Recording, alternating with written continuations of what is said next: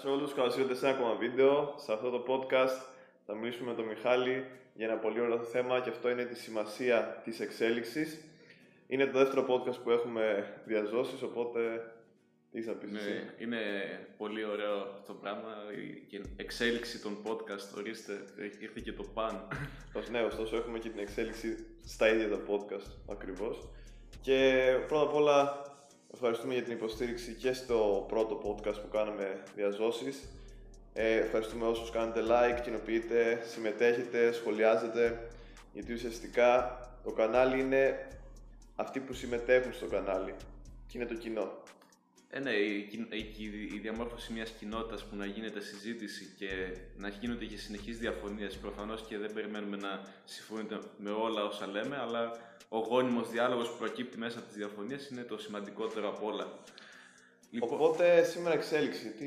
Εξέλιξη, Τι έχουμε; εξέλιξη. Είναι ένα θέμα το οποίο το συζητήσαμε τα- από χθες να το αναλύσουμε γιατί από, θα το αναλύσουμε από μια διαφορετική οπτική γενικά αυτό το θέμα. Τι εννοούμε εξέλιξη; Εξέλιξη καταρχήν ε, σ- στην προϊστορία και σαν πρώτο ορισμό ας πούμε είναι η εξέλιξη των ειδών. Είναι με βάση τη θεωρία της εξέλιξης του Δαρβίνου στο τέλος του 19ου αιώνα που ουσιαστικά είπε ότι με βάση τη φυσική επιλογή ο επικρατέστερος θα επιβιώσει και θα, ε, αυτός που θα προσαρμο... το είδος που θα προσαρμοστεί και θα εξελιχθεί σε βάθος χρόνου θα είναι αυτό που θα επιβιώσει ας πούμε. Έτσι έγινε και με τον άνθρωπο ας πούμε. Εμείς τώρα θέλουμε να πάρουμε αυτή την έννοια και να την προσαρμόσουμε στην ανθρώπινη ζωή, στο, στο χαρακτήρα του κάθε ανθρώπου που είναι σημαντικό να, να, να εφαρμόζει αυτόν τον όρο στη ζωή του το κάθε άτομο σε πολλούς τομείς. Και θέλω να το πιάσω να δώσω δύο, ε, δύο εκφάνσεις της εξέλιξης με, σε- με βάση τις ανθρώπινες δραστηριότητες που κάνει κάποιος. Η μία είναι η γραμμική εξέλιξη και η άλλη είναι η πολύπλευρη εξέλιξη. Ε, η γραμμική εξέλιξη είναι όταν κάνεις ένα πράγμα, όταν ας πούμε, να δώσω ένα παράδειγμα, κάνεις ε, γυμναστική, καλλισθενική, συγκεκριμένα μόνο καλλισθενική γυμναστική, γραμμική εξέλιξη εννοούμε να γίνεσαι σε αυτό το κομμάτι μόνο καλύτερος. Δηλαδή, από εκεί που μπορούσες να κάνεις μόνο πολύ λίγα push-ups, να φτάσεις σε ένα σημείο που θα μπορείς να κάνεις και planche push-ups. Γραμμικά, σιγά σιγά προς τα Γραμμικά. πάνω. Συνήθως πάει και προς τα πάνω. Αλλά ε, και αυτή είναι η εξέλιξη που έρχεται γενικά στο, στο νου των περισσότερων. Αλλά υπάρχει και το άλλο είδος εξέλιξης που είναι πολύ σημαντικό στη ζωή μας, που είναι η πολύπλευρη εξέλιξη. Δηλαδή να μην ασχολείσαι μόνο με ένα αντικείμενο, αλλά να επεκτείνεις τις δραστηριότητες σου και θα αναλύσουμε γιατί είναι πολύ σημαντικό αυτό. Και αυτό που σκεφτόμουν είναι ουσιαστικά ότι ε, ο Μιχάλης το έδωσε πολύ καλά. Δύο ειδών εξέλιξη. Νούμερο ένα δηλαδή να γίνεσαι καλός σε κάτι και να προχωράς σε αυτό το κάτι και θα πούμε και μερικά παραδείγματα στη συνέχεια. Και πιστεύω το δεύτερο ταιριάζει πιο καλά και με μία λέξη, δηλαδή να είσαι πολυμήχανος, να είστε πολυμήχανοι. Όπως ακριβώς περιγράφεται ο Οδυσσέας στην Οδύσσια, δηλαδή να έχετε πάρα πολλές ικανότητες και πάρα πολλά skills, όπως τα λέγαμε σήμερα, και δεξιότητες δηλαδή, οι οποίες θα μπορούν να σας χρησιμεύσουν σε διαφορετικά σημεία και στάδια της ζωής σας. Οπότε η εξέλιξη δεν είναι μονόπλευρη.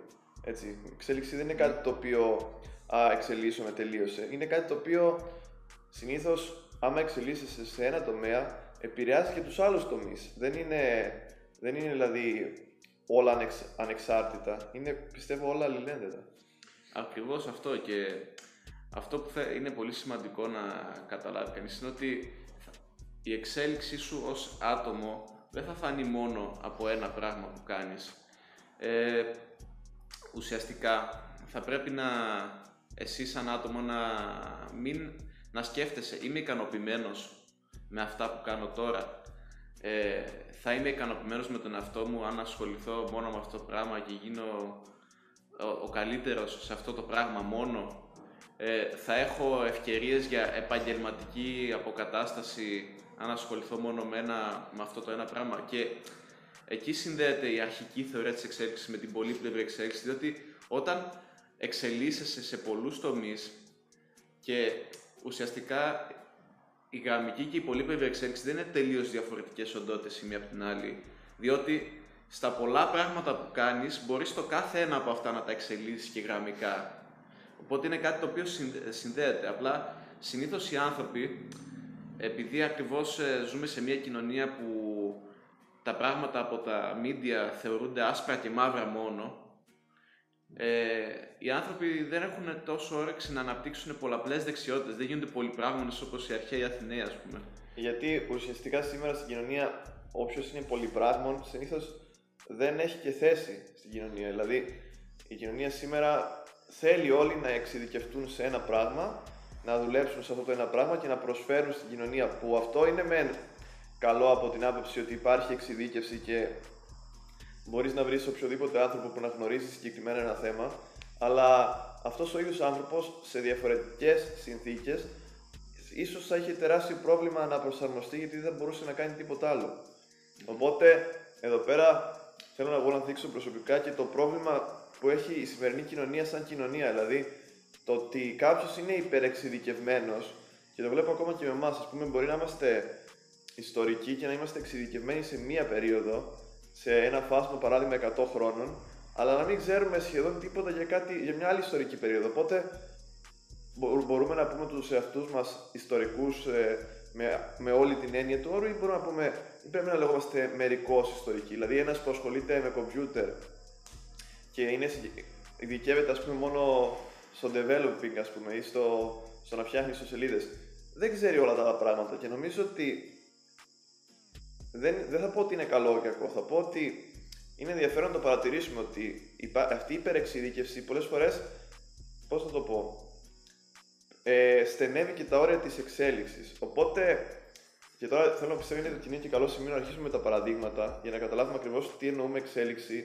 στη δουλειά, στις επιστήμες και, και στο διάβασμα ακόμα, αλλά και στη σχέση μας με τους άλλους ανθρώπους, έτσι ώστε να καταλάβουν και να καταλάβετε πώς ακριβώς εννοούμε την εξέλιξη. Είναι, ε, ας πούμε, ένα παράδειγμα, ας, ένα παράδειγμα της πολύπλευρης εξέλιξης που μπορεί να κάνεις κανείς, να κάνει κανείς. Π.χ. σήμερα στις μέρες μας, αν είσαι σε μια δουλειά, σταθερή δουλειά, π.χ. ας πούμε, ε, θα δώσω ένα παράδειγμα ότι εγώ δουλεύω χρόνια σε ένα τουριστικό γραφείο, ένα παράδειγμα γραμμικής, γραμμικής εξέλιξης. Έχω στάνταρ κάθε χρόνο κάποια δουλειά. Κάποιες χρονιές έχω κάποιες περισσότερες εκδρομές αναλαμβάνω. Κάνω συνοδείες ε, τουριστικές. Είναι εξέλιξη ε, και κάθε χρόνο, ας πούμε, κάποιες χρονιές μάθαινα μια επιπλέον ξένη γλώσσα και μπορούσα να γίνω πιο ευέλικτος, να με βάζουν σε πιο πολλές εκδρομές για αυτό το λόγο. Αυτό είναι ένα είδος γραμμικής εξέλιξης γιατί σε μία δουλειά γίνεσαι καλύτερος. Ε, αλλά ταυτόχρονα η πολύπλευρη εξέλιξή μου είναι στο να εξασκώ και το μεταπτυχιακό μου και να αποκτώ εξειδικευμένες γνώσεις σε μια άλλη περίοδο. Άλλου είδους εξέλιξης είναι να προσπαθώ να εδραιώσω κάποια κονέλια, να κάνω και μια άλλη δουλειά το χειμώνα. Δηλαδή... Αυτό είναι που λέω ότι είναι ελέντετο. Είναι... Ότι, δεν είναι, ότι το ένα φέρνει το άλλο. Και γενικά αυτό όλοι όσοι κάνετε μια δουλειά, όλοι όσοι πολλές φορές έχετε ενδιασμούς για το πού πάτε, πολλές φορές, όπως το είπε ο Μιχάλης, πρέπει να συνεχίζετε να το κάνετε. Να συνεχίζετε να ακολουθείτε το δρόμο της εξέλιξής σας. Δηλαδή, όλα πιστεύω είναι ο δρόμος που ακολουθείς. Ας πούμε, αυτό που είπε ο Μιχάλης, ξεκινάς, κάνεις μια δουλειά, μετά η δουλειά φέρνει την άλλη δουλειά, μετά πρέπει να μάθεις μια γλώσσα για να εξυπηρετήσεις περισσότερο κόσμο σε αυτή τη δουλειά. Οπότε, εξελίσσεσαι μέσω της δουλειάς. Και ας πούμε, χθες ήμασταν με τον Μιχάλη, είχαμε πάει στο ηρακλειο και συζητούσαμε και ουσιαστικά οι ξένες γλώσσες που ξέρουμε μας βοήθησαν και συνοηθήκαμε με ανθρώπους, τουρίστες, ναι. να δώσουμε οδηγίες. Οπότε ένα πάρα πολύ απλό παράδειγμα για το πώς μπορεί η εξέλιξή σου να επηρεάσει και άλλους τομείς της ζωής σου. Δηλαδή μπορείς να γνωρίσεις νέα άτομα, μπορείς να επικοινωνήσεις με ανθρώπους που δεν πρέπει να το υποτιμάμε αυτό. Η επικοινωνία είναι το α και το μέγα. Οπότε βλέπουμε πως μια κάτι που εσείς μπορείτε να κάνετε για να γίνετε καλύτεροι στη δουλειά σας άμα το χρησιμοποιήσετε έξυπνα και έχετε εξασκήσει παράλληλα και όλο το φάσμα των δεξιοτήτων σας, μπορεί να χρησιμεύσει και σε όλη σας τη ζωή. Ναι, ισχύει αυτό. Και εκεί θέλουμε να το συνδέσουμε λίγο με το ότι το γεγονός ότι είσαι σε μια δουλειά έχεις ένα σταθερό εισόδημα και γίνεσαι καλύτερος σε αυτή τη δουλειά, δεν σημαίνει ότι δεν υπάρχει ο κίνδυνος στο να παραμείνεις στάσιμος. Γιατί, όπως το, το είπα και πριν, ε, τα, τα μέσα σου προβάλλουν ε, το στόχο να έχεις μια σταθερή δουλειά, να βγάζεις ένα σταθερό εισόδημα ε, και με έναν μισθό ο οποίος να είναι μέτριος προς κακός, συνήθως, αλλά επειδή εσύ γίνεσαι καλύτερος σε αυτή τη δουλειά ε, και έχεις αυτό το είδος γραμμικής εξέλιξης, να νομίζεις ότι σαν άτομο εξελίσσεσαι. Ενώ στην ουσία δεν στην ουσία μένεις στάσιμος. Και δεν θέλω να πω ότι η γραμμική εξέλιξη είναι κακή. Δε, ε, λέγοντας αυτό το παράδειγμα, δεν θέλω να πω ότι το να έχεις μια γραμμική εξέλιξη στη δουλειά σου είναι κακό. Αλλά θα πρέπει ε, ως άτομο να... άλλα πράγματα. Θα πρέπει ως άτομο να γνωρίζεις ότι σε αυτό το ένα πράγμα έχεις μια γραμμική εξέλιξη που δεν έχεις πολλά περιθώρια βελτίωσης. Διότι ειδικά οι νέοι φοιτητές που δεν, ε, συνήθως δεν φτιάχνουν μια δικιά τους επιχείρηση, πηγαίνουν και δουλεύουν σε άλλες επιχειρήσεις και ουσιαστικά ε, η εξέλιξη που έχουν είναι μόνο ως προς τις δεξιότητες προς ένα συγκεκριμένο πόστο. Και καμιά φορά ούτε αυτό. Και καμιά φορά ναι, ούτε αυτό.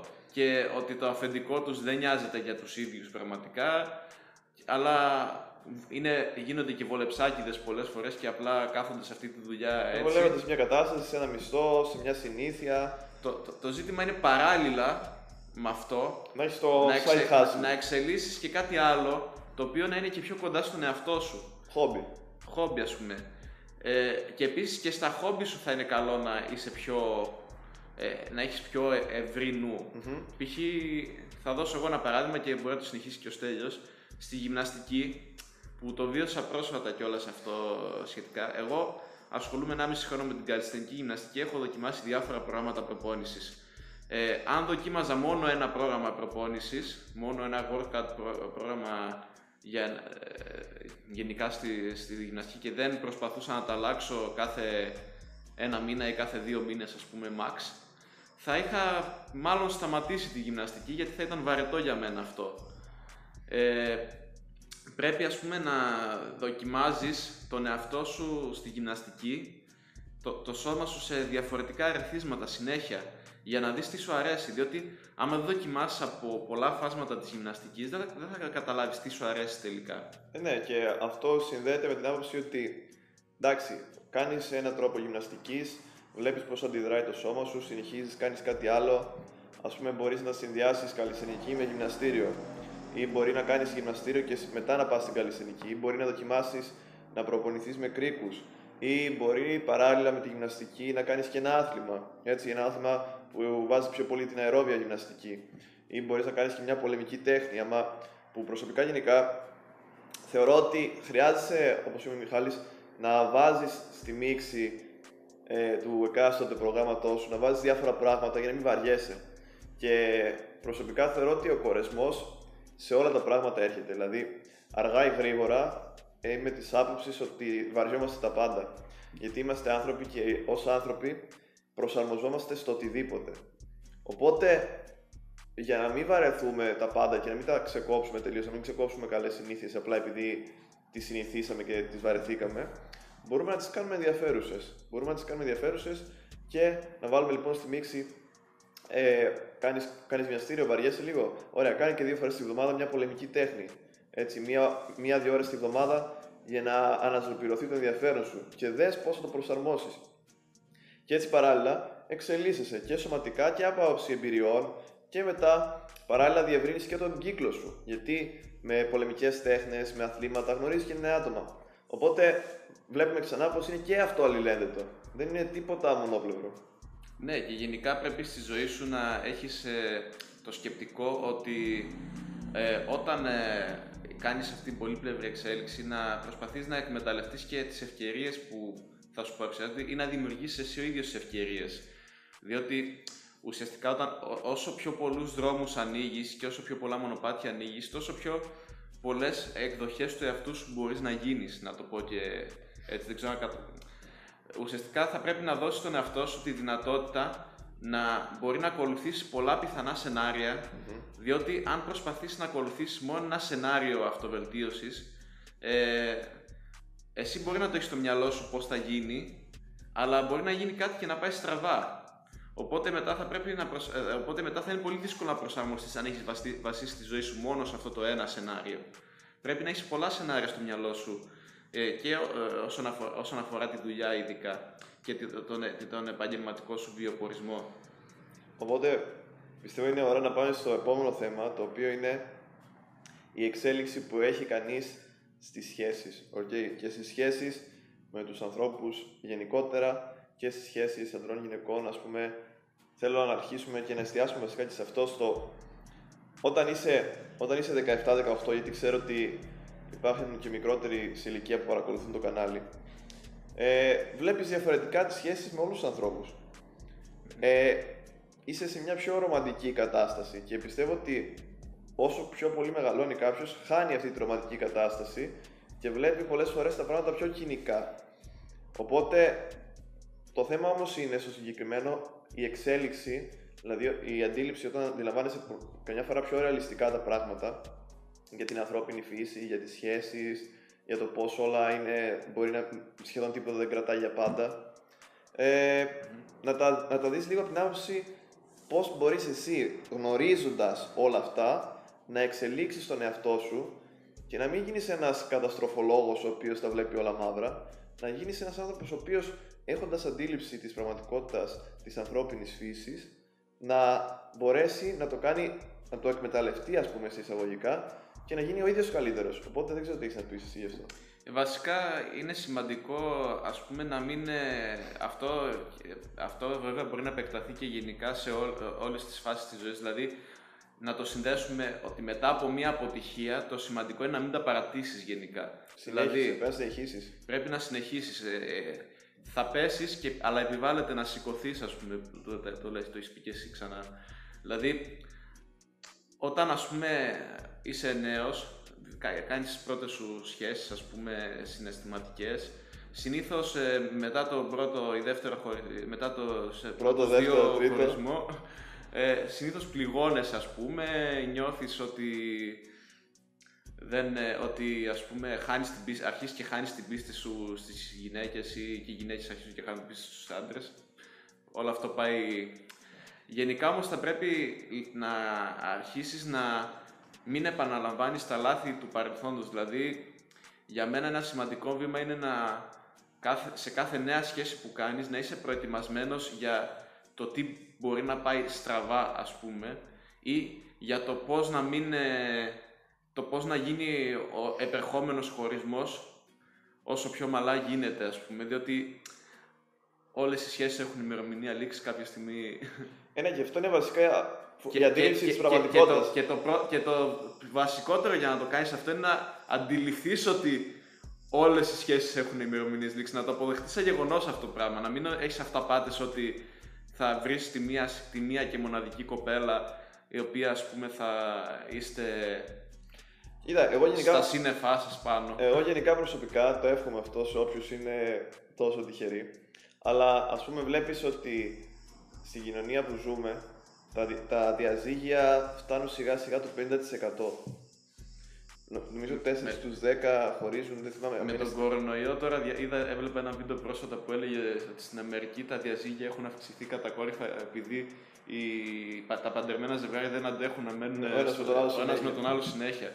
Και αυτό είναι γενικά ένα πρόβλημα της κρίσης της κοινωνίας μας. Δηλαδή, άμα μου πεις πρέπει να είναι έτσι, θα σου πω μάλλον όχι, αλλά πολλές φορές άλλο το τι πρέπει να είναι και άλλο το τι είναι. Οπότε, α, ουσιαστικά αντιλαμβάνοντας την πραγματικότητα, καταλαβαίνετε πολλές φορές. Εγώ θα το πω, είμαι, σε αυτή, είμαι αισιόδοξο σε αυτό, από ποια άποψη; Ότι αν, αν υπάρχουν πολλά άτομα τα οποία αντιλαμβάνονται την κατάσταση, τότε υπάρχει μια ελπίδα να διορθωθεί η κατάσταση. Δηλαδή πάντα η ελπίδα λένε πεθαίνει τελευταία και το πιστεύω αυτό. Δηλαδή στις ανθρώπινες σχέσεις που όπως είπα και πριν γίνονται όλοι πιο κοινικοί, οι άνθρωποι πολλές φορές αποξενώνονται όλο και περισσότερο ένας από τον άλλον. Ε, αν υπάρχουν άτομα τα οποία καταλαβαίνουν την παρακμή που οδηγούμαστε, τότε υπάρχει μια ελπίδα να βελτιωθούν οι σχέσεις των ανθρώπων. Αλλά σε αυτό δεν θα πω κάτι άλλο, γιατί θέλω να είμαι επιφυλακτικός και παράλληλα αισιόδοξος, γιατί ποτέ δεν ξέρεις πόσα θα έρθει το μέλλον σε αυτά τα θέματα. Ειδικά δηλαδή όταν έχει να ναι. κάνει με ανθρώπους και με οτιδήποτε μπλέκεται ο άνθρωπος, ποτέ δεν ξέρεις πώς θα εξελιχθεί. Ναι, είναι... Δεν, δεν μπορείς να πεις ότι θα, Θα γίνει, γίνει αυτό, ας θα, πούμε. θα γίνει... Αλλά η, η γνώση της παρακμής είναι το πρώτο βήμα, ας πούμε, στο να βγούμε σιγά σιγά από αυτό το βούρκο της παρακμής που έχουμε οδηγηθεί λόγω, πο- για πολλούς λόγους, τους οποίους έχουμε αναλύσει και σε άλλα βίντεο. και ίσως θα τους ξαναλύσουμε πιο εκτενέστερα στο μέλλον. Οπότε πάμε σε ένα σημαντικό κομμάτι που πιστεύω δεν πρέπει να παραλείψουμε σε αυτό το podcast και αυτό είναι το διάβασμα. Η εξέλιξη που είναι συνυφασμένη με το διάβασμα και να αρχίσω λέγοντας ότι το διάβασμα πρέπει να είναι ο πυλώνας της εξέλιξης. Ναι, μπορούμε να ζήσουμε, μπορούμε να έχουμε βιώματα, μπορούμε να μάθουμε από τα λάθη, σύμφωνο, αλλά χωρίς διάβασμα, πολλές φορές ακόμα και να μάθεις, θα ξαναπάθεις. Ενώ με το διάβασμα, ο σοφός μπορεί από αυτούς που τα έζησαν και έμαθαν πριν από, αυτό, από αυτόν, να μάθει και να γίνει καλύτερος πριν την πάθει. Ναι, το διάβασμα είναι πολύ σημαντικό, αλλά και στο διάβασμα υπάρχει η παγίδα της στασιμότητας, ακόμα, ακόμα και εκεί από ποια άποψη. Ε, ας πούμε, εγώ που είμαι μεταπτυχιακό στα, προ- στα προϊστορικά, άμα διάβαζα μόνο για τα προϊστορικά, ας πούμε, και γενικά διάβαζα μόνο για μια συγκεκριμένη περίοδο και ένα μόνο θέμα και τα έβλεπα όλα πολύ μονόπλευρα, ε, εν τέλει δεν θα, δεν θα θεωρούσα τον εαυτό μου και πολύ έξυπνο. Και γενικά ε, για, σε άτομα ειδικά που συ- συνεχίζουν σε μεταπτυχιακό βλέπω που ξε- έχουν πάρα πολλές γνώσεις για ένα συγκεκριμένο ζήτημα αλλά η σκέψη τους δεν είναι συνθετική. Οπότε για μένα αυτό είναι Χάνει το ένα νόημα. είδος κακής γραμμικής εξέλιξης δηλαδή το μόνο που κάνεις είναι να συγκεντρώνεις γνώσεις και εν τέλει το μυαλό σου είναι full μπερδεμένο.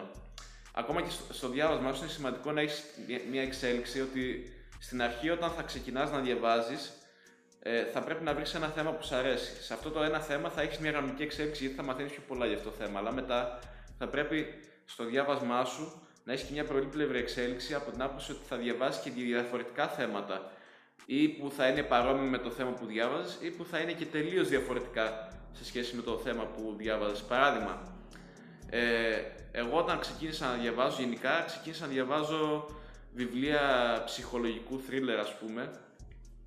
Διάβαζα και Irving Yalom, Yalom ας πούμε πιο μικρός, ε, Dan Brown. Μετά Inferno. Πήγα πιο, πήγα πιο βαθιά ας πούμε. Άρχισα να διαβάζω Καζα- Καζαντζάκη, το Φτωχούλου του Θεού ας πούμε, πρώτο βιβλίο που είναι και από τα πιο ζώρικα του και όλα σχετικά του Καζαντζάκη. Γενικά θα πρέπει στο διάβασμά σου να έχεις λίγο απ' όλα για να μπορείς και εσύ ο ίδιος ε, να αποκτήσεις μία άποψη για διάφορα ζητήματα που είναι και να, ανάλογα το state of mind που είσαι, ανάλογα το πώς είναι το μυαλό σου, να επιλέγεις το τι θα διαβάσεις. Δηλαδή, στην παραλία θα διαβάσεις κάτι που είναι πιο ελαφρύ. Στο, ε, αν θες να αυτοβελτιωθείς, θα διαβάσεις, ας πούμε, το βιβλίο αυτοβελτίωσης Του τάδε. του Τάδε, ας πούμε, Πίτερσον, ας πούμε, το...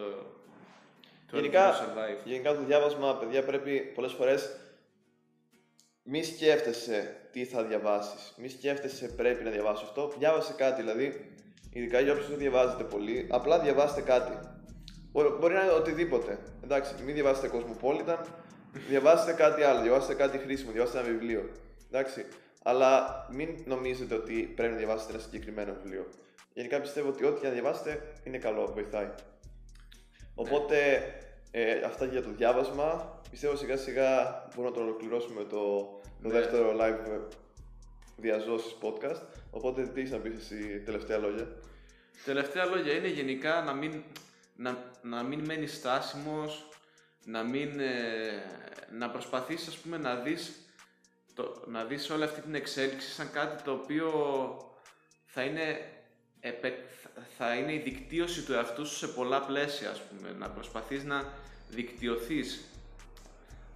Δηλαδή θα, θα πρέπει να είσαι, πιο- ε, να αναπτύξεις Να αναπτύξεις το, το ικανότητες κοινωνικό κεφάλαιο που λέμε. να αναπτύξεις το κοινωνικό κεφάλαιο, να γίνεις πιο ευέλικτος και είναι αυτό το νόημα που, του ανθρώπου γενικά. Ο άνθρωπος ε, πώς επιβίωσε τόσες χιλιάδες χρόνια, πάντα προσπαθούσε να προσαρμοστεί. Στις μέρες μας δυστυχώς αυτό που θέλουν να μας κάνουν είναι να επιτελεί ο καθένας το ρόλο του, να είμαστε ε, υπάκουα κουταβάκια στη εκάστοτε κυβέρνηση για οποιοδήποτε λόγο, φορά τη μάσκα έτσι απλά γιατί στο επιβάλλω. Ενώ στην, Ναι, αρχή, ναι. ενώ στην αρχή ας πούμε, «Ε, η μάσκα εντάξει, δεν, δεν θα, Στην αρχή- δεν θα σε προστατεύσει. Τέλος πάντων, στην αρχή ήταν τα γάντια, τώρα. Ναι, άλλη τέλος συζήτηση πάντων. κι αυτή. Γενικά είναι άλλη συζήτηση. Αυτή είναι κάποια. Δεν σας λέω να αμφισβητείτε τη μάσκα, αλλά σας λέω να γενικά να σκεφτείτε λίγο το ότι πρέπει να αρχίσετε να αμφισβητείτε, να είστε σκεπτόμενοι άνθρωποι. Διότι με το να εξελίσσετε θα γίνετε και πιο σκεπτόμενοι άνθρωποι και ο, ο σκεπτόμενος άνθρωπος δεν είναι αυτός που έχει τις πολλές γνώσεις ή αυτός που είναι full καμένος στην καλλιστενική μόνο. Είναι, είναι ο ελεύθερος. Είναι ο άνθρωπος ο οποίος μπορεί ας πούμε να εξελιχθεί σε πολλές καταστάσεις και ο οποίος θα επιβιώσει, θα είναι πιο πιθανό να επιβιώσει σε περίοδους κρίσης και αυτό δεν εξε... και η δικιά μας εποχή δεν είναι μια εποχή που δεν είναι κρίση, είναι εποχή κρίσης γενικά. Οπότε θα πρέπει να είμαστε όλοι πιο έτοιμοι. Οπότε αυτά στο βίντεο και εγώ θέλω να πω τελευταία λόγια ότι προσπαθήστε να κάνετε ό,τι καλύτερο μπορείτε.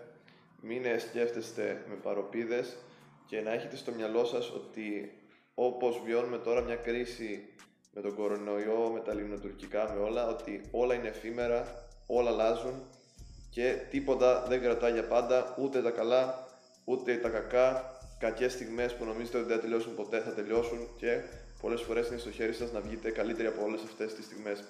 Αυτά σε αυτό το βίντεο. Ελπίζουμε να σας άρεσε. Κοινοποίηση, εγγραφή, like, τα λοιπά τα λοιπά. Και μέχρι την επόμενη φορά να είστε καλά. Peace.